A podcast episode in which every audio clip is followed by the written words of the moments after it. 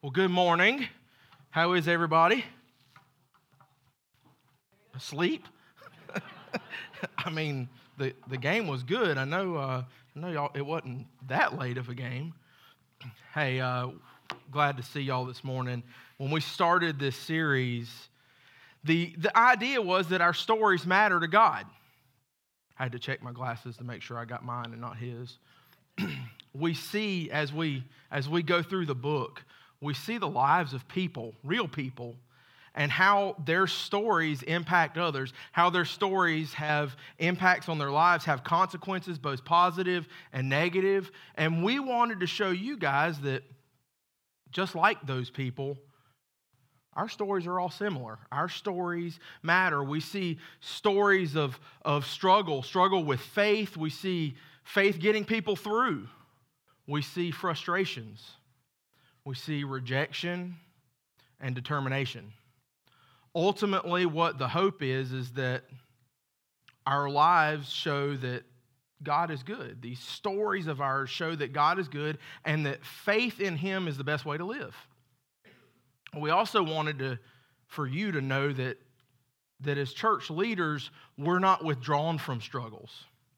When we say that we know what it's like to struggle with faith, even, we, we mean it. It's, it's real. It's serious. It's something that's, that's impact our lives, our lives too. We want you to know that our own experiences haven't been perfect and to you to know that your church leadership, when we look you in the eyes and say, we know how you feel, we understand, we, we do mean it.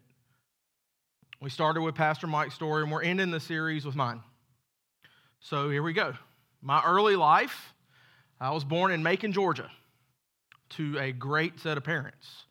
My dad was a chemist, a scientist of sorts. We made our own Gatorade. Yes, that's little Tyler.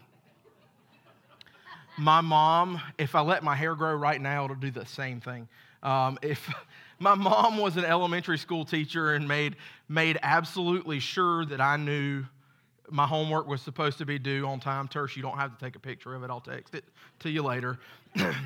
both sets of my grandparents lived nearby and were absolutely involved as, in as much as they, they could be. And my life, honestly, growing up was really good. There was rec ball, and, and sw- we had a swimming pool in our backyard. There was dirt bikes, hunting, playing in the woods. And let me tell you, football was my thing. My dad was my coach early on. He also coached baseball. As I got a little bit older, he became a softball coach to coach my sister and be involved in her life. My mom was either the team mom or the cheer coach for every team we were involved with growing up.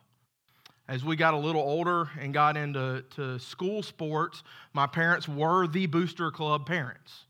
They were there at every single thing they could have been.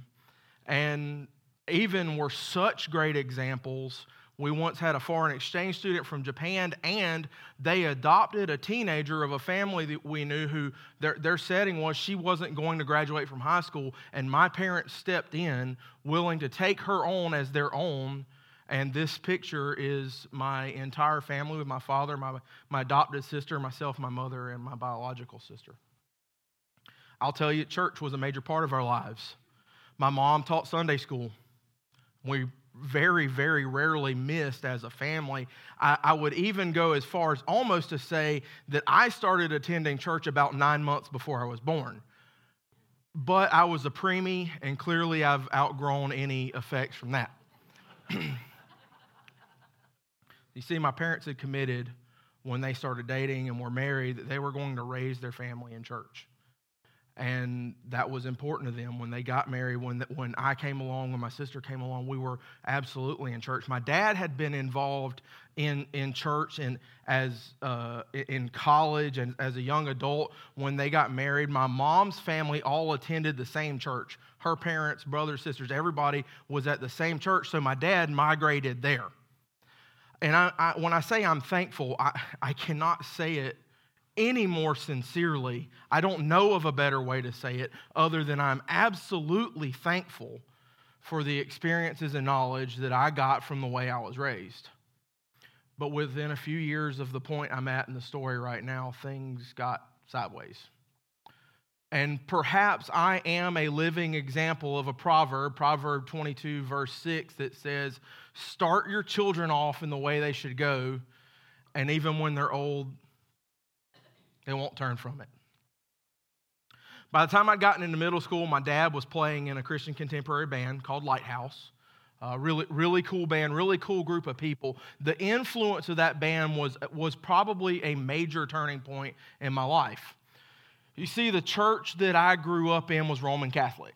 I'm not going to get on that soapbox this time, but I will tell you I am a creature of habit and the very liturgical, ritualistic nature of Roman Catholic worship was not good for me. Even today, if I'm not intentional about my routines, I find it very easy to just be going through the motions, to kind of lull myself back into this pattern of just doing because that's what I do. I'd never heard about a relationship with God but that band changed that. When I started tagging along with my dad's band and helping them and running, running lights for them and playing guitar, I'd started playing guitar at that point and, and helping with things with the band, it changed a lot for me. There's an article on the screen behind me. I know you, you can't read it, but there's a 14 year old mentioned in this article that was me. That's where kind of my musical roots go back to that band and time with the men and women in that band, but particularly time with my dad, running up and down the roads to shows and back and forth to practices, led to me starting to ask some very serious questions. By the time I'd gotten to high school, things started changing a little bit. The student athlete life was, was very real for me and my family. It was running from one thing to the next. It seemed to never stop. Wednesday night church was not a thing for us. Our church was too far away. We were just too busy. Not to mention, we didn't have a youth group. There was, there was very little there for me. There was nothing offered during the week. But in high school, I, I, my friend group started growing. My circle of influence changed. And there were young men and women who invited me to their church. And I really enjoyed hanging out with a few youth pastors from their church. Their churches were a lot closer, it was a lot easier to, to be involved. And the idea of relationship with God took on meaning for me. I started to think it was something that I was, I was actually interested in. And one Sunday we were at our church, we were playing this hymn that, that somebody had written, and it was, it was set to the words of the Lord's Prayer, the model prayer, we often call it at Grace. And we get through this, this model prayer, the, the example Jesus gave us of praying, and I realized that I had zero clue what I had just said because what I was doing was mimicking something that I had learned. I was told, memorize this and say it. And I had every Sunday since the time I was able to say it, and it meant nothing to me. After church, um, a lot of times when we when we went to my grandparents for dinner or lunch or whatever after church, my mom and my sister would end up at church a little later than me and my dad because my dad and I were both playing in the band at church, and my dad and I were driving together, and it's just me and him in probably his Corvette. And I said, Dad, I, I need to tell you about this. I told him what I just told you guys, and he says, Well, what, what do you what do you want to do about it? And I told him that I, think I think I need a change. I, I'm recognizing I'm a creature of habit, and something needs to change. And he says, Okay, well, what does that look like? And with my parents' permission, I left my home church. I started attending another church with some friends who their youth pastor again had been a major influence in my life and, and, and things were starting to add up and make, make a little bit of sense but here is where the story goes sideways in the winter of 2000 my dad started acting a little strange and it, it led to a fight between he and i um, if you ever follow any of my social media stuff, you may have seen some pictures and videos of an old 1970 Chevy pickup truck that the boys and I are in the process of restoring. My dad and I were in that truck. He taught me to drive literally in that truck. Um, and it's an old drum brake truck, if that makes sense to anybody. It, the, the bottom line is it don't stop real well. And the, the thing he told me when I was 15 years old and he first tossed me the keys to the thing is, boy, you got to put on brakes early. And for this particular day, what we were doing in the truck, Dad says, I'm driving. We get in the truck, and the first stop sign that he runs, I'm over there doing Fred Flintstone in the passenger side of the truck. The second stop sign he, he runs, I'm looking at him like wanting to say something, but here I am, you know, 16, 17 years old, and I'm I know better than to say something to my dad. He's my dad. But the third stop sign we ran is a very busy intersection. Um, there have been a lot of people killed at it. He ran the stop sign in a loaded dump truck, missed us by feet. Um, he was tire squealing, swerving into the, the center lane, trying to go around us. Um, and dad got the trucks kind of turned out of the, the highway and and he's sitting there with both hands on the wheel and i'm kind of like panting going like what just happened? And i looked at him i said dad what is wrong with you? Are you okay? And he says if you don't like the way i'm driving get out. And i did. I walked five miles home. Um, i know it's five miles because i've driven the route that i walked um, several times since then and that led to a flat week, seven days. That was a Saturday, and I did not say a word to my father or he a word to me for seven days. Um, I went to work that next Saturday morning, came home, and my dad um, kind of confronted me, and uh, because it was abnormal, it wasn't normal for my dad and I to be at odds with one another. And uh, my mom and I had kind of tried to have some conversations with him. My sister was pretty much oblivious to anything going on, but my mom and I had tried to have a couple conversations with dad. And my dad, we, we grew up in, in the family that dad is in charge. And, and, and confronting dad is disrespectful. It's just something you don't do. So I told my dad that I needed to tell him something that um, I didn't know how to say it other than to just say it. And but, that I didn't want him to think I was trying to be disrespectful. And he said, Well, now that I know that, just say it. And I said, Dad, I think you got something wrong in your head. And he, he, it was probably the longest three seconds of my life. It, it felt like it was 17 hours um, of him just staring at me. And he said, What do I do about it? And I remember kind of smiling, this smirk that comes across my face sometimes. I said, Dad, I'm 17 years old. How the heck do I know? and I learned probably one of the most important life lessons I've ever learned in that moment. I don't have to know the answer to everything, I just have to know somebody who I can call. And with my dad standing there asking me what to do about it, I ran and grabbed the phone and called my mom's best friend who worked for a nurse, or she was a nurse, and worked for a doctor that we actually knew.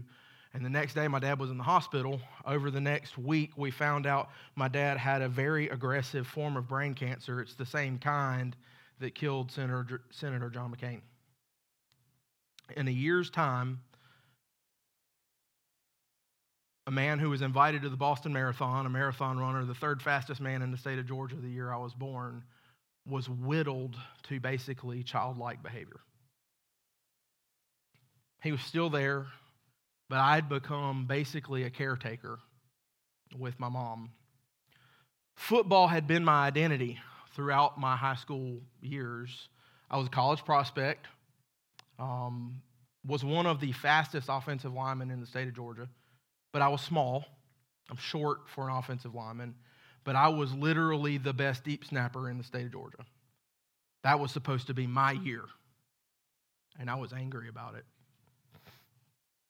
On senior night, I helped my dad from his wheelchair. what you can't see in the picture behind me is just to stand up for that picture, he was holding my arm. On May 12th of 2002, dad died. It was Mother's Day. I didn't go to church that morning because I wasn't going to leave my mom with, the, in the, with dad in the shape he was in. And he, his funeral was May 16th. I graduated on May 17th. The night of the 16th was the first time I ever drank a beer. Again, next day I graduated, and very shortly thereafter, started having this recurring nightmare. I was dealing with all this guilt from, from being upset that my dad was sick. This was supposed to be my year and a combination of alcohol and fast cars was how I stayed away from it. I partied through the night. You can't dream, you can't have a nightmare if you don't sleep. Started getting in trouble. I'll say it again fast cars and alcohol. This time I'm going to add that they don't mix. So I joined the military. I was doing my best to avoid trouble, get out of this hole I was digging myself into. And this is the chapter where I thought things were going to turn around. So I originally entered basic training in the United States Air Force to become a crew chief and work on airplanes. Sounded like a great idea to me. There's lots of things in the future, um, lots of job opportunities after the military. But while I was in basic training, I had a chance to change the course one more time. This recruiter came in and starts telling us about this, this spiel he goes through about some elite special warfare job. And I thought, meh, what the heck? Let's do this. So, next thing I know, I'm off to school to become this lean, mean fighting machine. But there's a problem with this type of community, at least for guys like me that have the mentality of, of guys like me, the things I, the inclinations that I had, uh, the things I had left, fast cars and alcohol, they, they were now the standard along with big guns and jumping out of airplanes and other stunts and feats of stupidity. I thought what was probably going to make a positive change for my life was actually digging the hole deeper and deeper as I got further and further from God. Along the way, I ran into a young lady. Um, we connected each other fairly quickly. She had had a child in high school and given him up for adoption, and she really badly wanted a family. I thought a family would likely heal some wounds from my dad dying. And in that distance from God, I just spoke out, spoke about, um, I showed some error in my judgment. The psalmist wrote that he heals the brokenhearted and binds up their wounds. That's from Psalm 147. I wasn't seeking healing in God, I was seeking it elsewhere. Um, we moved, we're married, um, st- moved to North Carolina where I was stationed, and Caleb was born. Right after Caleb was born, I immediately headed to Iraq. Spent the next several years together struggling to make ends meet. We didn't fight very often, but then again, I was gone a lot. Um, money was tight as it is for a lot of young couples, and I gave absolutely zero grace when it came to extemporaneous spending. Eventually, after about seven years, she said, I don't want to be married anymore. So, to this point, what I had learned was that I'm a fighter. I was the only person I could count on. And while discussing what would, what would become of our lives after her telling me she didn't want to be married anymore, she asked me this question. She said, Why are you so hard? I slammed my fist on the coffee table and said, I'm my own rock. I'm the only one I can count on. My dad died. Everybody's left me. Friends have come and gone. I am the only one who's my rock. I don't know if you've ever seen this poster, but this poster literally flashed in front of my eyes. This poster that my mom had in her house of, of footprints in the sand, and it's kind of a poem that goes along with it. And the gist behind it is this, this guy is, has this dream, and he's, he's talking to God, and God's explaining to him that the footprints in the sand are where they were walking together. And the guy gets kind of upset and asks God, Well, what about the sets, times where there's only, only one set of footprints? Why would you leave me alone? And God said, Those are the times I carried you. It stopped me in my tracks. Next Sunday, we're still in the same house trying to figure out what the future looks like. I got up and she asked me, Where are you going? And I said, Church. And that Sunday, Dr. Bob Mounts was the interim pastor at First Baptist in Brunswick.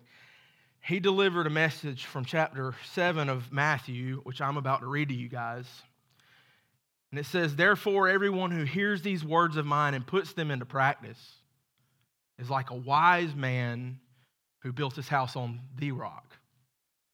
The rain came down, the streams rose, and the winds blew and beat against that house, yet it did not fall because it had its foundation on the rock. But everyone who hears these words of mine and does not put them into practice is like a foolish man who built his house on sand. The rain came down, the streams rose, and the winds blew and beat against that house, and it fell with a great crash. The only thing rock about my foundation at that point was my hard head. he closed that message and he said these words I kid you not. Last week, Chad told his story and he talked about being in that, that hockey arena. And as he closed his eyes and opened his eyes, the difference that in the feeling he felt what he was experiencing. He opened his eyes to see if it was real and, and, and then had to close his eyes again, and, and, it, and it was very real. I kid you guys not, there were 2,500 people in that church on that Sunday morning, and I was sitting right slam in the middle of them. He closes that message and he says this if there's something wrong in your life, if there's something wrong in your marriage, it may be you. And I tell you, I'm, I kid you not, there were two people sitting in that church him standing on stage and me. The other 2,499 people were not there. the man pointed right at me, by the way. It, I promise you, now that I stand on the stage, it's not a gift we have. It just happens. God's doing it. I took the next week, did a lot of soul searching did a lot of reflecting in awe of some of the ironic moments that had happened there. And I made a commitment to authentically follow Jesus. There was no more going through the motions, no more I believe in God. So do the demons. What makes me any different, makes me any better for saying I believe in God? I'm going to follow him. But regardless, my marriage was over.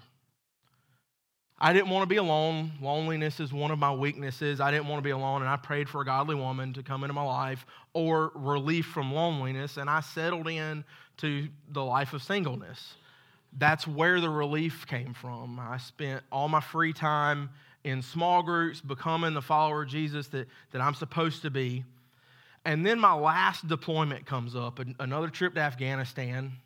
Um, my mom had gotten married literally a week before I left, and I'd been in Afghanistan for about two weeks, and I got this call that mom had had a massive heart attack and that I needed to come home. The, the government rushed me home. My best friend and his wife, with her best friend, Jill, met me at the airport, took me to see my mom. Uh, after seeing her initially, I had I recognized I'm going to be home for a few weeks. Um, I, we had to go from Atlanta back to Brunswick so I could get a car. Um, Jill didn't want me to go alone because it had been a long day and it was the start of something for us. I was home for a few weeks. Mom's condition improved. She uh, ultimately died a few years later, but but mom's condition improved. And while I was home, I did take the advantage of some time to take go take Jill out on a few dates. Um, as I ended up having to go back to Afghanistan, and I remember the first mission back. I, I'm riding on a helicopter, a Chinook, if that makes any, any difference to anybody in here. And we're headed for what we know is a hot LZ, knowing we're getting into a fight as soon as we get there, might not even get to the ground before the fight starts.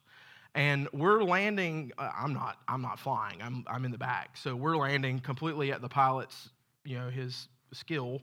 And um, if you've ever seen a Chinook, the seats are cargo nets. You sit on cargo nets. And the equipment that, that the guys who did my job, the, the TACPs and JTACs in the Air Force, we, we always had wires and radios and antennas, and you're always moving stuff around on your equipment trying to find the, the most efficient place to put things and the best place for weight to be and all this sort of things. And I had my radios on my back, on my body armor, and I had these two antennas that kind of came up over my shoulder. And, and this pilot lands, and again, we're expecting this fight, and he lands and hits the ground so hard. And I slid down the seat, and all my antennas and cables got tangled up in, in, the, in the cargo net, and I'm trying to get up, and I can't. I'm stuck and I'm saying things that I'm not going to say right now. And, and I end up like getting my feet under me and just like, like pushing up off the floor. And I ripped all of my antennas and cables out. My job is to communicate with aircraft, and I have no more antennas, no more wires. So now I get off this helicopter and like everything has gone wrong. I'm telling the commander, I got to take my equipment off. And he's like, they're shooting at us. And I'm like, I can't do anything about that. Don't let them shoot me. And I'm like taking my stuff off because now I got to fix everything. and this whole time, what's going through my mind, every single mission before that, it had been, don't let me orphan my sons. And this time I'm thinking, don't let me break her heart. that mission went, you know, fine. It, it, it, we, obviously, they, they didn't get me. But the next one, I can't say the same. Um, it was the last mission. We were on a raid. Um, they, they, a lot of what I did was on a raid team. And uh, we were right at the end of the mission, right at the end of the time that we had. And the pilot was telling me he, he didn't have a whole lot of fuel left. And in order for this, the, the, the target of this raid was a very high priority person. Um, and our commander was trying to get things together and couldn't you're trying to get you know 55 guys together and it's just not always smooth and i said sir i need you to do me a favor if we're going to get to these guys either that pilot has to see him or i have to see him before we hit that building and i need to go right now if we're going to get this. And he said what do you need? And i said i need six guys. Um, so he gave me six guys i said they need to be in shape. I got a mile and a half run and we took about 10 minutes, all of us wearing somewhere between 40 and 80 pounds of equipment, and ran a mile and a half through this village in Afghanistan with this pilot up above us who could see us at night. And he's telling us which roads to turn down and which yards to cut through and all these kind of things. And I get my eyes on the building and I tell him, You're good to go. You can check off. Um, I've got the building. And we, the rest, everybody else comes up about, about 15, 20 minutes later, they get up there, and my assistant was in that gaggle, and I was in that, that front gaggle. Kenny walks up beside me and says, I don't like where we're standing. And I said, What do you mean? And he says, We've got no cover. There's nothing to protect us right here.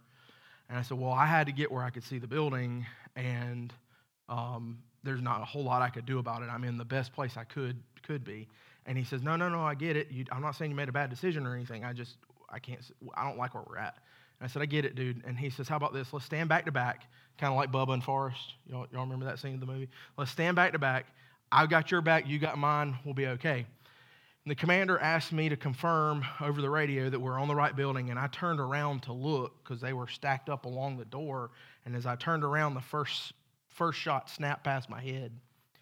And uh, everybody started screaming on radio trying to figure out what was going on. And the problem was that Kenny and I were in the middle of everybody. And for anybody to shoot at them, they had to shoot through us. So they couldn't exactly do it. So uh, my rifle and Kenny's rifle were the only two that left safe that night. Um, it's a long, long story, but in the middle of this, I stepped up on a berm to be able to see. Kenny stepped up beside me, and I had night vision goggles on. I had a scope on my rifle, and so I've got my vision is I don't have peripheral vision. And somebody fired an RPG at us, and it hit a wall about 10, 15 yards in front of us. Kenny saw it, and I didn't. Um, he saw the flash, the report when it initially went off, and the straps on our armor go over your shoulders. He was standing beside me, and he grabbed my shoulders and pulled me, kind of to throw me, and the RPG went off in front of us, and Kenny got fragments and junk all down his right side, and he was in between me and all the effects. So here I stand without so much as a scar you can really see. Other than we went over backwards, and all, all I could think was, my rifle's on fire, and if any of you hunters or have ever done anything with a weapon, safety is number one. You, you don't point a gun at somebody or something you don't intend to harm, all those sorts of things. My rifle is not only on fire, it's on automatic, and my finger's in the trigger well. And I'm going over backwards towards my guys. And all I can think is to go like that. I'm just trying to get my finger out of the trigger well, but I'm going over backwards. I'm trying to catch myself. And I remember my hand and my elbow landing, and then my head and Kenny on top of me, but I was going over backwards. He landed on top of my knees. I didn't really think twice about it. It hurt. I hit the ground and made a weird noise and rolled over and got, got up on a knee. And Kenny got up on a knee and I, I yelled at him, Are you okay? And he yelled at me, Are you okay? And we both said, Yeah. And we get right back in the fight.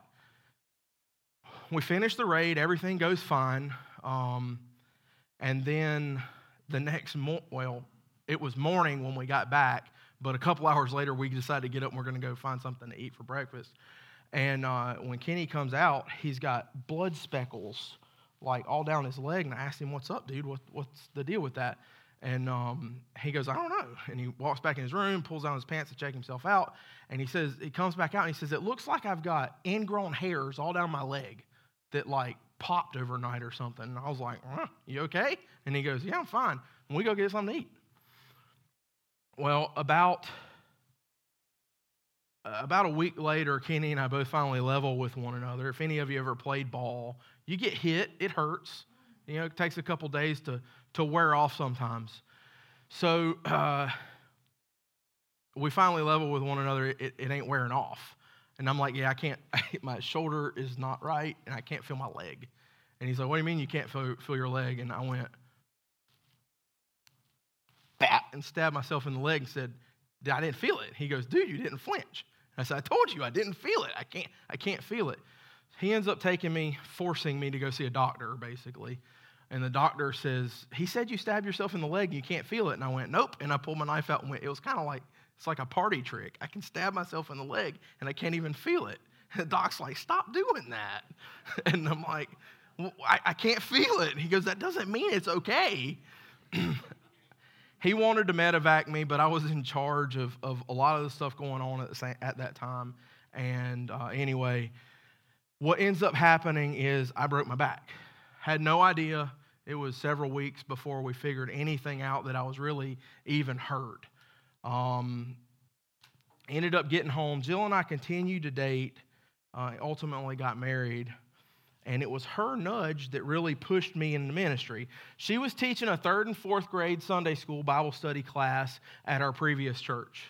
And the fifth and sixth graders, one Sunday, their teacher had a wreck on the way to church, and they needed somebody to hang out with them she came into our adult Bible study class and looking for somebody, and she pointed at me and said, Go hang out with fifth and sixth graders. And I'm like, Okay. So I go and hang out with these fifth and sixth graders. Well, the next week, there's no supervision in there. Their teacher still hasn't come back. Somebody comes running in there and was like, Weren't you with the fifth and sixth graders last week? And I said, Yeah. And they said, Go back with the fifth and sixth graders. And that happened the exact same scenario, the exact same way that unfolded for about a month. And I finally said, Am I supposed to teach them something? And they were like, yeah, that'd be, that'd be good if you did that. Like, okay, well, I guess I'm a, I guess I teach fifth and sixth grade Bible study now. That eventually led me to leading the youth group and a men's small group. Um, I found out in those settings, I found satisfaction for the first time, like real satisfaction, not like being like I'm happy with, with my family. I, those things are, are there. I'm satisfied with that. But my life, who I am, what I'm supposed to be doing, I found real peace for the first time. Now, look, I can't say everything's been perfect. In fact, I'll tell you it's been hard, but it's been worth it. My ex wife moved across the country and took the kids with her. They eventually ended up living with us full time, and while there are a lot of things in my life I wish I'd done different, I can't change it. And the truth is, I wouldn't because of those two. I wouldn't because of my bride.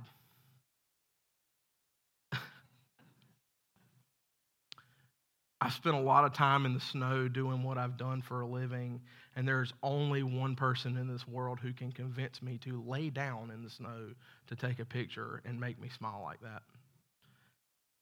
Further, I would not change it because this is my story. There's so much more to it. I can't tell you all of it in this setting because of time. Maybe I'll share more later. If you ever want to know more, grab me one on one and we'll talk but this is the story God wants me to tell. You see, Paul wrote this in Romans 8, verse 28. And we know that all things, and God works for the good of those who love him, who've been called according to his purpose. When you or your kids go through tragedy, I don't always know what to say, but I know how you feel. When your marriage is on the rocks, I've been there. And I know the power in a godly way, marriage. When your kids rebel and they need some wisdom before they get scars, I've been there. I've done it. I got the t shirts. They don't fit anymore. When they do get scars, I've seen how we can fail and fail miserably and allow godly purpose to emerge from it. And above all, I've found this. A foundation on the rock does not mean that there won't be wind and rain and storms. If you look at Matthew chapter 7 that I read earlier and look at both of those houses, both of them had the same storm. It's the foundation that changed the outcome. And I know that there's security in the foundation built on the rock. So here I am, broken, battered, worn, but saved by the grace of God and committed to following. And I know that good can come from my story. And the same is true of yours. Last week, we gave you some tools to help you develop it. If you'll allow it, God can use yours too. Let's pray. Father, I'm so grateful for this series, how we've gotten to hear the stories of, of people commit to follow you to hear their lives, how you've worked in good times and in hard times, and how, Lord, that, that when we follow you, we, real, we do realize it, it is the best way. So, God, we ask you to help us do that. Help us follow you seriously. Help us follow you sincerely. Lord, to lean into you. Help us remember that a foundation on you doesn't, doesn't change the fact whether or not we, we have to deal with storms but we can handle them knowing we have security in you. Help us remember that. Help us live like it. In your name we pray. Amen. Hey, Grace Community Church, we hope y'all have a great week. We'll see y'all in seven days.